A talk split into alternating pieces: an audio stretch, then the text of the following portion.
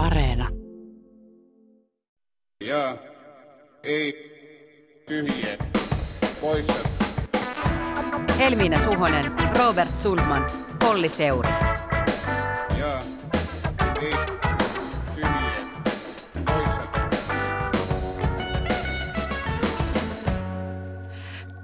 Tervehdys! Hallitus edistää poikkeusoloja, mutta JETP tuoteperhe se vaan päivystää. Studiossa minä Helmiä Suhonen sekä kollegat Robert Sundman ja Olli Seuri. Päivystävät podcast-henkilöt ovat alati palveluksessanne, vaikka voin kyllä myöntää, että henkinen sulkutila alkaa hiipiä tässä. Niin mä haluan kyllä paljastaa alkuun, että meillä oli tällä viikolla äh, mahdollisesti JETP-historian väsynein meets Kyllä se oli, kyllä se oli väsyneen jo. Mutta ei ihme, koska meitä kaikkia väsyttää tämä koronapandemia, myös pääministeri Sanna Marinia. Kulunut vuosi on ollut vaikea ja tiedän, että olette väsyneitä tähän tilanteeseen. Myös minä olen väsynyt, kuten me kaikki. Siitä huolimatta tilanne on, mikä se on. Meidän on jaksettava, koska vaihtoehtoja ei ole. Pyydän teiltä jaksamista, vaikka tiedän, että se tuntuu monista kohtuuttomalta. Olette jaksaneet jo paljon, enemmän kuin paljon. Siis Aa. onneksi, onneksi Anna Marin sanoi ääneen, että hänkin on väsynyt, koska tota, meidän väsyneet luukit on kyllä todella eri. Mä oon tämän koko poikkeusvuoden aina katsonut, että miten hän voi olla noin fresh. Kauhean stressi ja pitkät päivät. Pieni lapsi. Pieni lapsi ja kaikkea. Ja meikäläinen on kuin mureneva keksi yhdenkin huonosti nukutun yön jälkeen, mutta ei kyllä Sanna Marin. Se oli hyvä, kun Marin sanoi, että vaihtoehtoja ei ole. Sitten samassa tiedotustilaisuudessa tuo kulttuuri- ja tiedeministeri Annika Saarikko sanoi, että totuuksia ei ole. Nyt on todella On, joo, poikkeuksellinen kyllä, kyllä. tilanne. Mutta siis pääministeri siinä sanotti hieman tunteita ennen kuin eilen sitten kertoi, että reilun viikon kuluttua, eli maanantaina 8. maaliskuuta, ravintolat saavat laittaa ovensa säppiin kolmeksi viikoksi melkein kaikkialla maassa, paitsi ei niin kutsutulla perustason alueella, eli lähinnä Itä-Suomessa. Kuopio tanssii ja soi siis edelleen, mutta tätä kolme viikon jaksoa hallitus kutsuu nyt nimellä sulkutila. Ja vaikka uutisoinnissa näkyvätkin jo järeiden koronatoimien taikasanat, eli poikkeusolot ja valmiuslaki ovat muut hallituksen eilen kertomat toimet kyllä ihan semmoisia tavallisia koronatoimia. Eli hallitus ohjeistaa kuntia ja aluehallintovirastoja käyttämään tartuntatautilain suomia valtuuksia lisärajoituksiin ja suosittelee tiukempia rajoituksia. Jo esimerkiksi eilen kerrottu linjaus yläkoulujen etäopetuksesta kolme viikon aikana toteuttaa voimassa olevan perusopetuslain mukaisesti tämmöisenä poikkeuksellisina opetusjärjestelyinä, jossa sitten kunta ja avi tekee nämä päätökset. Mutta ravintolat, niitä väliaikaisesti sulkevaa lainsäädäntöä tosissaan ollaan puuhaamassa ja mä haluaisin aloittaa tänään tämän keskustelun juuri ravintoloista, koska ennen kuin tätä päätöstä kuulimme, niin tuossa meidän väsähtäneessä palaverissahan me puhuttiin just ravintoloista. Ravintoloista! Mun mielestä siis ravintolat, niistä on muodostunut tämmöinen niin kuin korona-ajan mittatikku, mitä vasten muita toimia peilataan tai oikeutetaan. Kyllä. Et kyllä lasten pitää päästä harrastuksiin, koska aikuisetkin pääsee kaljalle. Mm. Kyllä ihmisten täytyy päästä teatteria ja keikalle, koska ravintolaankin saa mennä. Ja miksi minä lähtis kavereiden kanssa mökille, kun voitaisiin me baariinkin mennä. Halleluja. Kuppilat, täällä oli julistuksellista tekstiä. Kuppilat on myöskin koronamoraalimittari. Suurinta syntiä on tällä hetkellä tosiaan mennä sinne yökerroon humaltumaan ja tanssimaan. Ja sitten paheksutaan yhdessä niitä tyyppejä, jotka käy afterskiissa ja opiskelijabileissä. Ja ravintolat on myös oppositio kansalaisten mittatikku hallituksen onnistumisille. Saavatko ne koskaan niitä ravintoloita kiinni? Ja sitten ravintolat on myös täydellinen esimerkki niille, jotka haluaa perustella, mikä kaikki suomalaisessa lainsäädännössä ja lainsäätäjissä on pielessä. Miksi niitä ei saada kiinni? On tämä semmoinen absurdistan. Siinä oli kyllä ravintola monta roolia tässä keskustelussa. Joo, Älä ja siis mä sano. myönnän, että mä, mä oon viimeisen parin viikon aikana löytänyt itseni just pohtimassa tätä hallituksen politiikkaa ja siihen liittyviä arvovalintoja. Että kun kävelee vaikka kaupungista Kallion, niin siinä näkee matkalla aika monta ravintolaa, jotka on aika täynnä. Mm. Ja samaan aikaan sitten kulttuuriala saa lähinnä sellaisia empaattisia lausuntoja hallitukselta ja vastuuministeriltä, niin kyllä mä ymmärrän koko ajan paremmin sitä mielipahaa, mitä kulttuuri- ja tapahtuma-alalla koetaan. Ala on kokonaisuudessaan kuitenkin suunnilleen yhtä suuri, ellei suurempi kuin hotelli- ja ravintola-ala työllistäjänä. Silti toisen toiminnot on käytännössä ajettu alas, mutta toisen toimintaan puuttuminen tuntuu olevan aika lailla vaikeaa. Ja keskeiset ministerit on hyvä muistaa keskustella elinkeinoministeri Mika Lintilä ja kulttuuriministeri puolueen puheenjohtaja Annika Saari. Niin ravintola-ala on tosiaan verrattu toisaalta kulttuurialaan ja tapahtumiin, eli ikään kuin miksi toista lainsäädäntö ja poliittiset päättäjät kohtelee ikävämmin, mutta toisaalta on puhuttu myös tästä lapsista ja aikuisista. Se on ollut musta kiinnostavaa, koska hallitushan on sanottanut tammikuusta alkaen, että koronapolitiikkaa tulisi tehdä niin, että lapset ja nuoret ovat edellä. Mm. esimerkiksi heidän harrastuksensa mahdollistettaisiin, koulu toteutettaisiin lähiopetuksena, jos vaan voidaan, ja sitten aikuisten huvit olisivat sitten niin kuin toista tai ehkä jopa kolmassiaisia. Mutta kuitenkin tilanne on vaikuttanut siltä, että lapset ne istuu etäkoulussa ja aikuiset ne istuu kaljalla. Ei no, ne ole siellä lapset laulamassa karaoke. Niin, niin, no mutta ehkä todellisuus ei ole ihan niin kontrastinen, että lapset ne vaan istuu etäkoulussa aikuiset kaljalla, mutta tällainen kuva on niin kuin julkisuutta mm. hallinnut.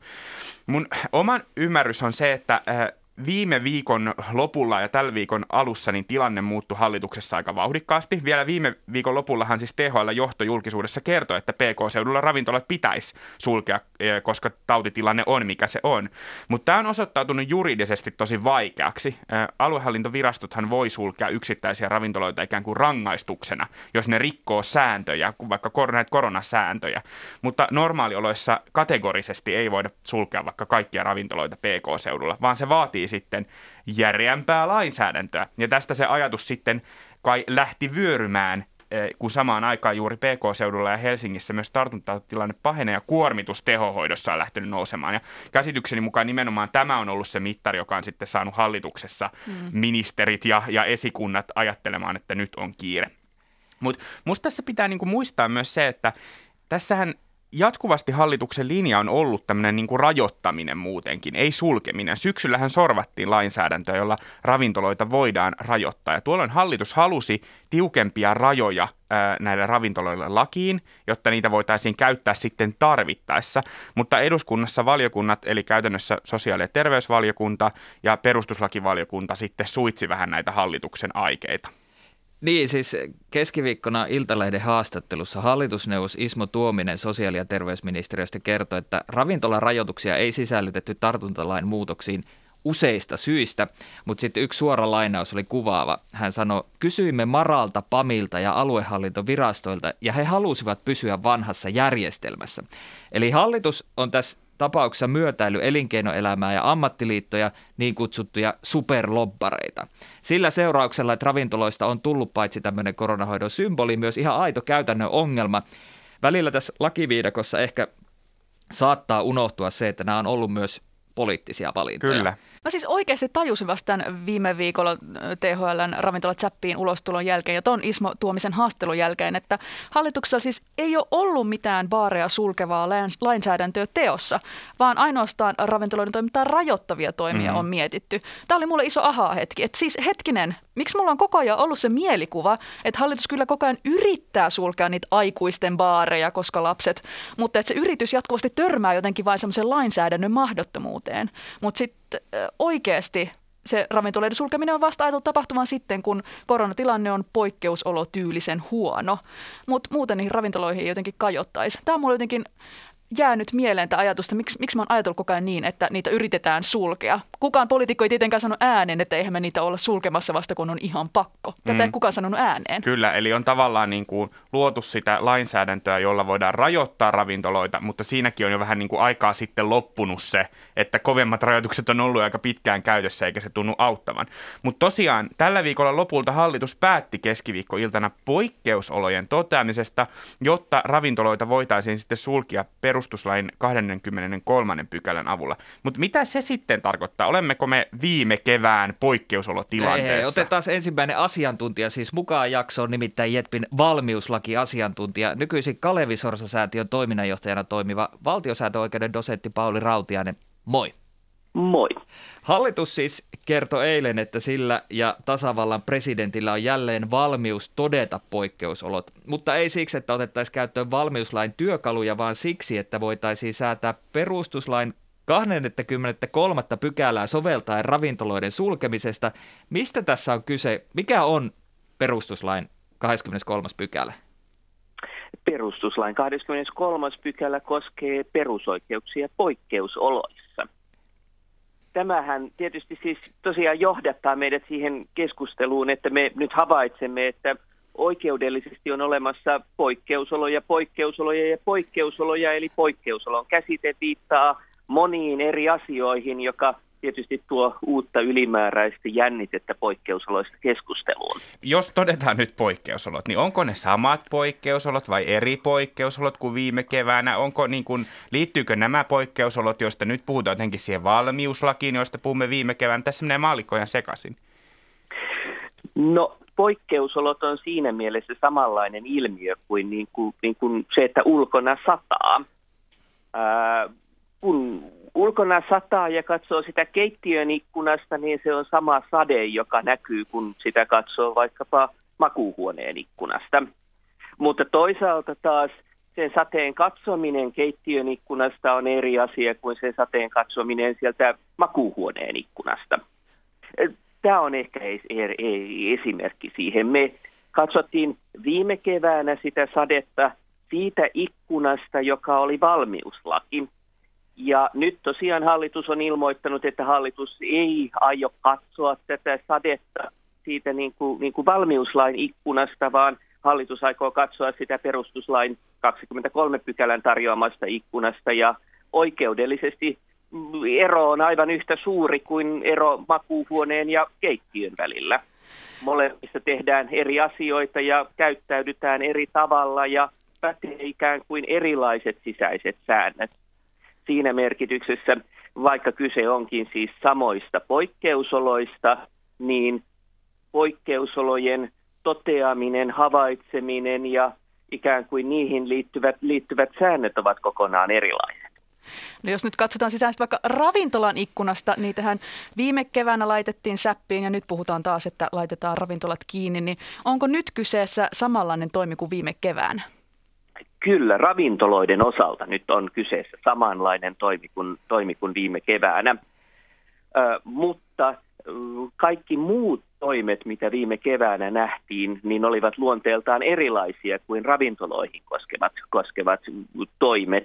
Ikään kuin saattoi olla, että viime keväänä, keväänä ei ikään kuin, niin kuin riittävästi kiinnitetty huomiota, että juuri ravintoloiden kohdalla – oltiin sen eri ikkunan äärellä, äärellä katselemassa niitä poikkeusoloja kuin, niin kuin muiden toimien kohdalla. Mm. Nämä poikkeusolot on siis kaivettu esiin just ravintoloiden vuoksi, niin mitä arvelet, miksi tässä on syntynyt sellainen tilanne, että näyttää siltä, että just ravintoloiden elinkeinotoiminta on suojattu poikkeuksellisen vahvasti ja siihen on vaikea puuttua? Tällä hetkellä vaikuttaa siltä, että ravintoloiden kokonaan sulkeminen vaatii ikään kuin, niin kuin järeämpiä toimia kuin muiden elinkeinotoiminnan muotojen sulkeminen. Ja tämä johtuu siitä yksinkertaisesta syystä, että poliittiset toimijat ovat poliittisilla valinnoillaan rakentaneet tällaisen ö, maailman ja tuoneet ikään kuin, niin kuin ö, eri elinkeinotoiminnan muotoja eri tavoin näiden niin kuin poikkeusolojen tarkastelun piiriin. Kysymys on politiikasta. No kenellä nyt sitten on ö, oikeudet ja valmiudet puuttua ravintoloiden toimintaan, kun näin on tarkoitus tehdä nyt yhdeksän päivän päästä? Mm, oikeastaanhan tässä ollaan nyt ryhtymässä kovinkin harmaaseen ja värittömään toimeen. Eilen hän hallitus kertoi, että hallitus on valmistelemassa aivan tavallisen hallituksen esityksen, aivan tavallisessa hallituksen esityksen formaatissa, ja hallitus on sen esityksen säätämisjärjestysperusteluissa hallituksen näkemyksen mukaan perustuslain 23 pykälän niin kuin, niin kuin nojalla ryhtymässä tietyn tyyppisiin niin kuin ravintoloiden sulkemis, sulkemistoimiin, joka normaalina hallituksen esityksenä menee eduskuntaan ihan riippumatta siitä, ovatko tasavallan presidentti ja valtioneuvosto yhteistoiminnassa järjestäneet jonkinlaisen poikkeusoloseremonian vai, vai eivät. Tällaisella seremonialla ei ole ikään kuin oikeudellista merkitystä tämän niin kuin kun me katsomme tästä perustuslain 23 pykälän ikkunasta, se olisi siinä ikään kuin, niin kuin toisessa huoneessa sen toisen ikkunan äärellä järjestettävä seremonia. Kun tämä menee eduskuntaan tavallisena hallituksen esityksenä, eduskunta käy tavallisen lähetekeskustelun, sen jälkeen se liittyy perustuslakiin, se lähetetään asianmukaisesti niin kuin, niin kuin tavalliseen perustuslakivaliokunnan katselumalliin, josta jos perustuslakivaliokunta toteaa, että tämä tosiaan on oikeusjärjestyksemme mahdollistamaa, tämä ravintoloiden niin kuin täyssulku, ää, niin sen jälkeen asia tulee normaalisti eduskunnassa kahteen normaaliin käsittelyyn. Eduskunta aivan tavallisessa lainsäätämisjärjestyksessä hyväksyy tämän tavallisen lain, joka tavalliseen tapaan menee tasavallan presidentin vahvistamaksi. Ja tässähän me oikeastaan niin kuin, niin kuin näemme myös sen, että aivan, aivan yhtälaisesti kun nyt eilen viestinnällisesti korostettiin tätä niin kuin poikkeuksellisuussanaa, niin itse asiassa näiden ravintoloiden kohdalla voitaisiinkin korostaa, korostaa tämän prosessin niin kuin tavallisuutta. Ja tosiaan viime kädessä eduskunnan tehtävänä ylimpänä valtioelimenä on arvioida, minkälaiset perusoikeusrajoitukset tai perusoikeuspoikkeukset ovat kunkin toiminnan kohdalla kulloinkin mahdollisia. Yksinkertainen syyhän siihen, miksi ravintolatoimintaa koskevat rajoitukset ovat olleet lievempiä suhteessa esimerkiksi mm, teattereihin ja elokuviin, niin johtuu siitä, että hallitus on tuonut eduskuntaan vain lievempiä rajoituksia. Jos mm, hallitus esittää lievempiä rajoituksia, niin nämä lievemmät rajoitukset toki ovat niin kuin, niin kuin mahdollisia. Ne puuttuvat ihmisten perusoikeuksiin vähemmän kuin ankarammat rajoitukset. Toisaalta se, että perustuslakivaliokunta on sallinut ankarampia rajoituksiakin, niin kertoo siitä, että jos tota, toisiin elinkeinotoiminnan muotoihin toisen tietyissä tilanteissa, kertoo siitä, että et, et, jos hallitus olisi tuonut eduskuntaan ankarampiakin rajoituksia, niin ne olisivat ainakin niin kuin valtiosääntöoikeudellisesti tarkastellen varmaan menneet sieltä läpi. Sitä saa, mitä esittää. Lyhyesti vielä Pauli Rautiainen puhut, että ihan vähän ikään kuin, että ihan tavalliset ravintolarajoitukset, ihan tavallista lainsäädäntöä, niin eilenhän hallitus kuitenkin puhui paitsi poikkeusoloista, niin myös tämmöistä sulkutilasta. Miten sinä tulkitset tätä sanaa? Mikä se sulkutila nyt oikein on? Sulkutila ei ole minkäänlainen niin kuin oikeudellinen käsite.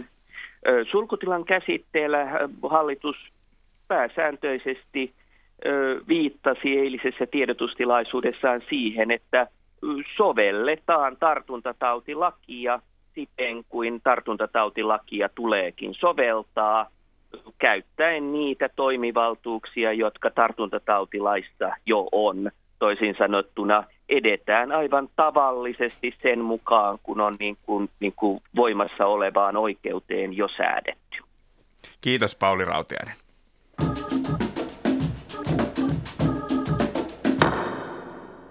Siinä saatiin perustuslaillista taustoitusta hallituksen... Vai paalutusta? No sitä eiliseen pakettiin ja näihin ravintoloihinkin, mutta mä ajattelin, että voitaisiin jatkaa tästä sulkutilasta. Se oli eilen hallituksen tunnussana, kun päätöksestä kerrottiin.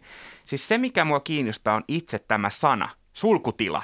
Siitä tulee mieleen lockdown, eikö niin? Mm. Ja luin eilen tota STTn koostejuttua siitä, millaisia rajoituksia muualla Euroopassa on nähty – ulkona liikkumiskieltoja, tiukkoja kokoontumisrajoituksia, suljettuja liikkeitä. Monessa Euroopan maassa on ollut käytössä läpi talven varsin tiukkoja rajoitustoimia. Verrattuna näihin toimiin Suomen hallituksen sulkutilaksi kutsumat rajoitukset eivät tarkoita yhteiskunnan täyttä sulkua. Näin siis STT kirjoittaa.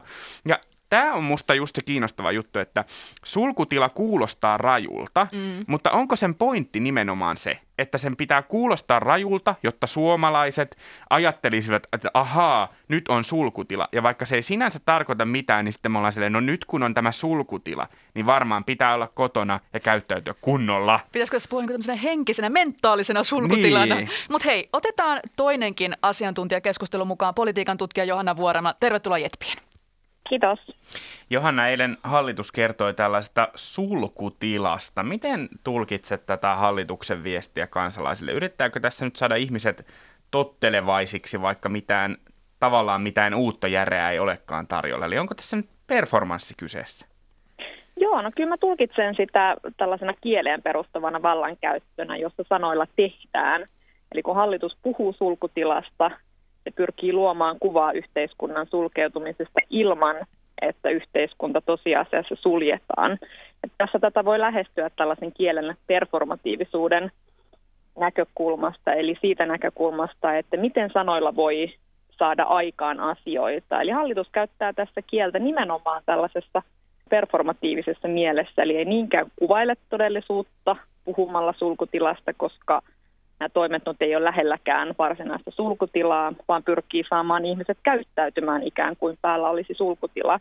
Ja tässä itse asiassa viime keväänä nähtiin vähän samantyyppinen tilanne, kun puhuttiin siitä, miten rajat ovat kiinni, vaikka rajat eivät tosiasiassa olleet kiinni, tai kun yli 70-vuotiaita velvoitettiin pysymään kotona, vaikka se oli pelkkä suositus. Eli silloin kieli alkaa etääntyä niistä varsinaisista rajoituksista, jotka perustuvat lakiin.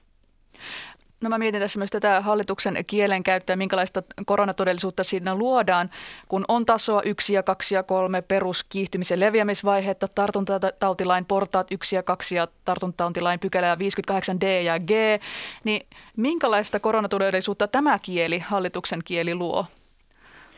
No tässä nämä tällaiset monimutkaiset tasot ja vaiheet on hallinnon näkökulmasta pyrkimystä tuottaa hallinnan tunnetta, tuottaa kontrollia – kun taas kansalainen tarkastelee pandemiaa usein siitä näkökulmasta, että miten ne vaikuttaa, miten ne toimet vaikuttavat sit siihen omaan arkielämään. Ja tällainen monimutkainen byrokraattinen kieli, niin se kuvaa aika heikosti näitä arjessa olevia kysymyksiä siitä, että milloin voi mennä kuntosalille, milloin voi viedä lapsen päiväkotiin ja niin edespäin. Eli sellainen ää, tekninen ja monimutkainen kieli tässä tilanteessa, niin se ei ole kovin tehokkaasti luonut tällaista jaettua todellisuutta, vaan ehkä enemmänkin sellaisen hallinnollisen todellisuuden, jossa käsin sitten koronaepidemia voi näyttää aika erilaiselta kuin siellä elettyssä arkitodellisuudessa.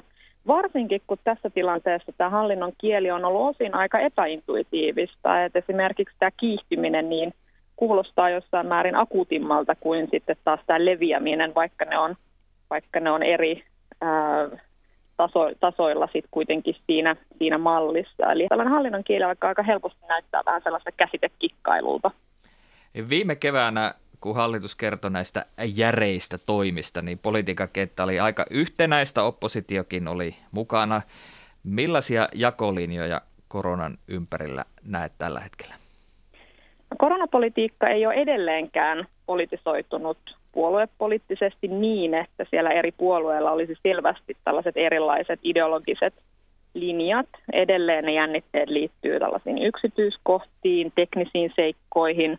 Ja tällä hetkellä se koronan ää, ne jakolinjat, ne näkyvät erityisen hyvin ammattiryhmien välillä, jo, jossa siis koronatoimet kohdistuvat eri ammattiryhmiin hyvin epätasaisesti, hyvin epäoikeudenmukaisesti – ja poliittinen edustuksellisuus tässä tilanteessa, niin se kanavoituu enemmän ammattiliittojen ja etujärjestöjen kautta, jotka lobbaavat aktiivisesti oman ryhmänsä etujen puolesta. Tämä on näkynyt hyvin siinä ravintola-alan erityisasemassa, jota hallitus on pyrkinyt oikeuttamaan pelkästään laillisuuskehikossa, eli sen perusteella, että mitä perustuslaki mahdollistaa, mitä perustuslaki ei mahdollista – vaikka taustalla on ollut samaan aikaan vahva lobbaus alan puolesta. Ja näinhän se kuuluukin olla, että et etujärjestöt ja ammattiliitot lobbaa omiensa puolesta, mutta tämä on jäänyt tämä lobbaus ja politiikka sinne varjoon, kun hallitus on perustellut eri alojen rajoitustoimia yksinomaan näillä laillisuusargumenteilla, jolloin sitten on näyttänyt enemmän juridiselta kysymykseltä kuin poliittiselta kysymykseltä. Niin, tota, mainitsit jo nämä ravintolat, niin lopuksi oikeastaan voisi kysyä niistä. Me ollaan tänään keskustellut enemmänkin siitä, miten ne on noussut tänne korona puheen ytimeen ja, ja tota, tulleet eräänlaiseksi mittatikuksi, niin mä kysyn sulta vielä sitä, että tunnistatko tämän keskustelusta, että meillä on vähän tämmöiset paheelliset ravintolat ja sitten hyveelliset muut, että et eihän sitä nyt voi ihminen noudattaa näitä koronarajoituksia, jos tuolla muut saa paheellisesti ravintoloissa riehua ja, ja, ja miksi minun hyvä harrastus kielletään, kun pahat ravintolatkin voi olla auki. Joo, tunnistan kyllä ehdottomasti ja mä oon itse ajatellut, että siinä ammennetaan sellaisesta vanhasta kulttuurisesta kuvastosta, jossa nautinto ja ilonpito ovat paheellista toimintaa, jolla Kyllä. on paheellisia seurauksia, eli viruksen holtiton leviäminen. Ja sen hahmottaminen tässä korona-aikana, että virus leviää holtittomasti täysin hyveellisen toiminnan seurauksena, esimerkiksi työssäkäynnin seurauksena, niin se sopii aika huonosti tähän korona-ajan moraalikertomukseen. Kiitos Johanna Vuorelma. Kiitoksia.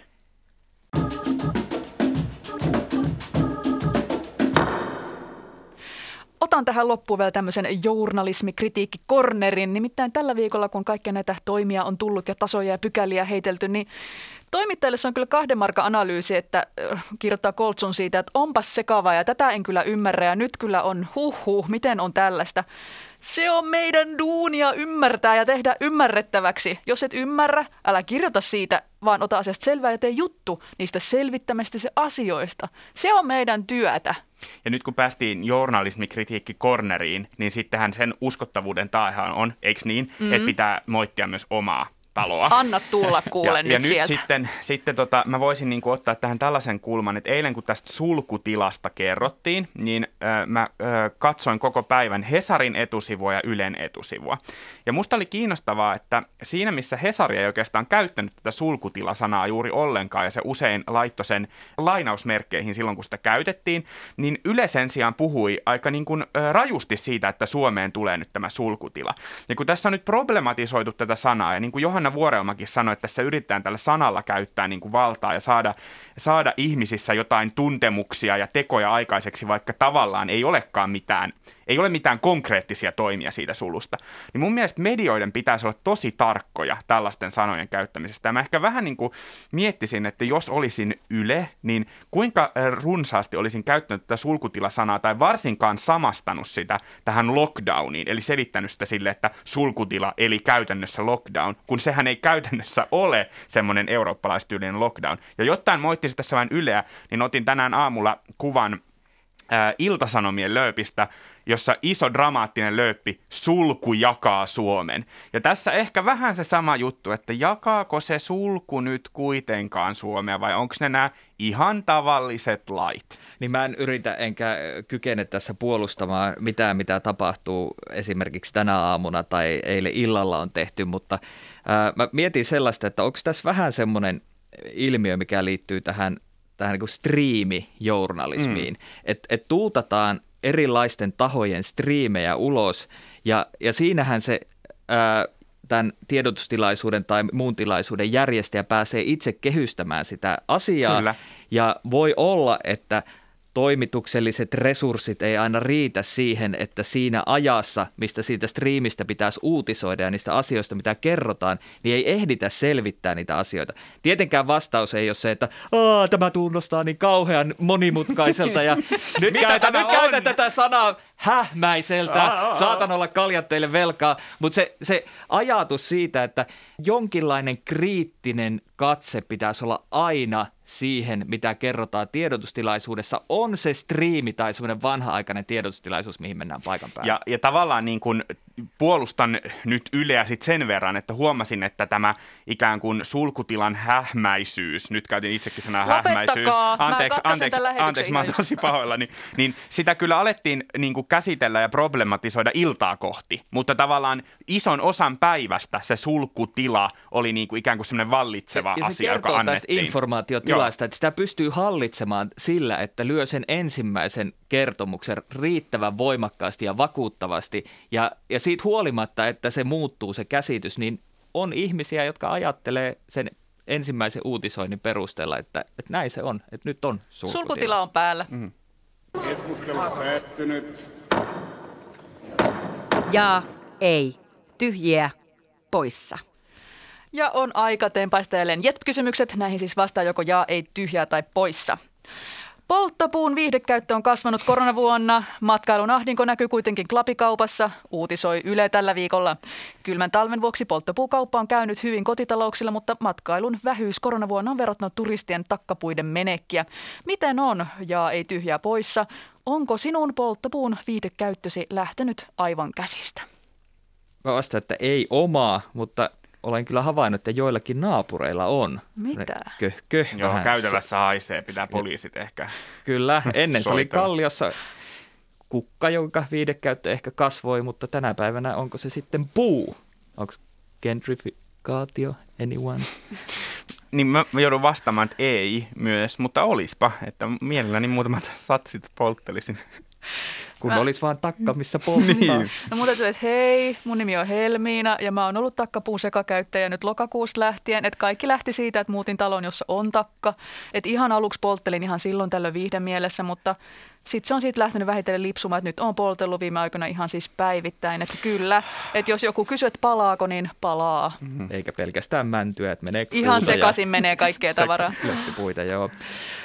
Mutta muun Suomen pölistessä epidemiasta, kuten mekin, Asikkalan kunta lähetti eilen tiedotteen otsikolla Asikkala on rakkauden arvoinen kunta. Tiedote perustui siis sellaiseen Asikkalan kunnan ja empatia-analyytikkayhtiön tekemään äh, lainausmerkeissä tutkimukseen ja siitä selvisi, että kuntalaisista 7 prosenttia tuntee Asikkalaa kohtaan rakkautta. Seitsemän prossaa. Tiedote kertoo myös, että suomalaisista lähes kolmannes tunnistaa Asikkalaa koskevia omakohtaisia merkityksiä ja tunteita. Mm-hmm. Positiiviset tunteet ovat yli kuusi kertaa yleisempiä kuin negatiiviset kokemukset. Ehkä lienee hyvä mainita, että tähän verkkokyselyyn oli vastannut 552 henkilöä, joista 325 asuu Asikkalassa ja 227 muualla, mutta tikulla silmää, joka metodeja tuijottaa, ja ei tyhjää poissa. Onko teillekin positiiviset tunteet Asikkalaa kohtaan kuusi kertaa vahvempia kuin negatiiviset? Joo, tämä on ihan tieteellisesti todistettu, koska tota, mä oon mun kaveri Hetan kanssa vuosia haaveillut kesäretkästä just Asikkalaan, tämmöiselle vaikeiden aikojen muistomerkille. Me ei vielä menty sinne, me aina vaan haaveillaan siitä. Ää, ja sitten matkalla napattaisiin eväksi siitä mukaan lihamukit lahesta. Ja tämä muistomerkki symboloi Asikkalan seutuja koetelleita monenlaisia vaikeita aikoja, kuten nälkävuodet, mustasurma ja sotien aiheuttama kurjuus. Tämä kuulostaa mun mielestä just suomalaiselta kesäreissulta. Eli ihan täykyltä. Ja tälle reissulle piti muuten aikoina lähteä mukaan edes mennyt Perttu Häkkinenkin, että se olisi ollut varmasti kyllä upea reissu. Mä vastaan, että jaa, kyllähän Asikkala on ihana paikka ja kyllä se mussa ensimmäisenä herättää ajatuksen, että Päijänteen ranta ja Helsingin juomavesi. Ja juomavesihän on hirveän hyvää Se on täällä. positiivinen asia. Että tota, kyllä ne on niin hyviä tunteita. Että kiitos meidin, meidin Asikkala. Mun on sanottava tyhjää. Asikkala on toki brändännyt itseään jo vuosikymmeniä. Kaikki tietää kansanlaudun. No, nyt se soi kaikkien päässä, Mhm. mm-hmm. mutta ylämäessä ne ei ollenkaan, niin näin alamäessä. Ne rattaat, ne on niin huonoja kulkemaan. Että tällaisesta suomalaiset tykkää. Vaikeat ajat, huonot rattaat. Saksan valtiovarainministeri Olaf Scholz on tällä viikolla sanonut, että saksalaisille on annettava nyt toivoa. Että tästä koronatilanteesta on poispääsy ja että kesällä istuttaisiin jo terassilla tai saksalaisittain Biergartenissa. Ja ei tyhjää tai poissa. Onko teillä sydän toivoa täynnä, että kesällä istutaan ja haluan nyt kääntää tämän tällä tavalla kökösti, koska kuva tuntuu ihanalta. Kaljapuutarhassa. Oh. Ja haluaisin kyllä alleviivata, että Reutersin mukaan Olaf Scholz jatkoi Biergartenista sanomalla, että toiveikkuuteen liittyy sekin, että kaikki olisi normaalisti elokuussa, kun seuraava jalkapallokausi alkaa. Se jos joku luo toiveikkuutta. Mä oon asennoitunut niin, että EM-kisat pelataan tyhjille katsomoille, mutta ehkä ensi kesänä pääsisi kotimaan jalkapallokatsomoihin ja myöhemmin vielä jonnekin Englantiin tai Espanjaan kymmenien tuhansien muiden ihmisten kanssa seuraamaan kuningaspeliä ja ehkä halailemaan lähistöllä olevia ihmisiä koskettamaan ja niin edelleen. Ai, ai. Kymmenet tuhannet ihmiset koskettelemassa toisiaan, se on Ollin unelma. Kyllä. Mutta minä haaveilen kanssa kaljapuutarhassa oleskelusta. Siis mulla on, jos, jos nyt on aina jotakin ankea ja harmaata, niin mä katson viime kesältä yhtä semmoista videota, jossa mä laulan kesäyössä kenkään In the Jungle biisiä. Naapuritkin tuli siitä lopulta valittamaan, kun sitä kauan joikasin, mutta sitä kohti vielä on kaljapuutarhojen aika. Kyllä, mä sanon myös. Seuratkaa Helmiksen Instaa, sieltä löytyy videomateriaalia. Kiitos, että kuuntelit. Laitahan meille palautetta somessa ja kliksuttele ohjelma Areenasta suosikkeihisi. Ja tätä jaksoa olivat tekemässä siis minä, Olli Seuri sekä kollegat Helmina Suhonen ja Robert Sundman. Äänitarkkailijana oli Pasi Ilkka, äänisuunnittelijana Joonatan Kotila ensi viikkoon. Moi moi! Moi moi!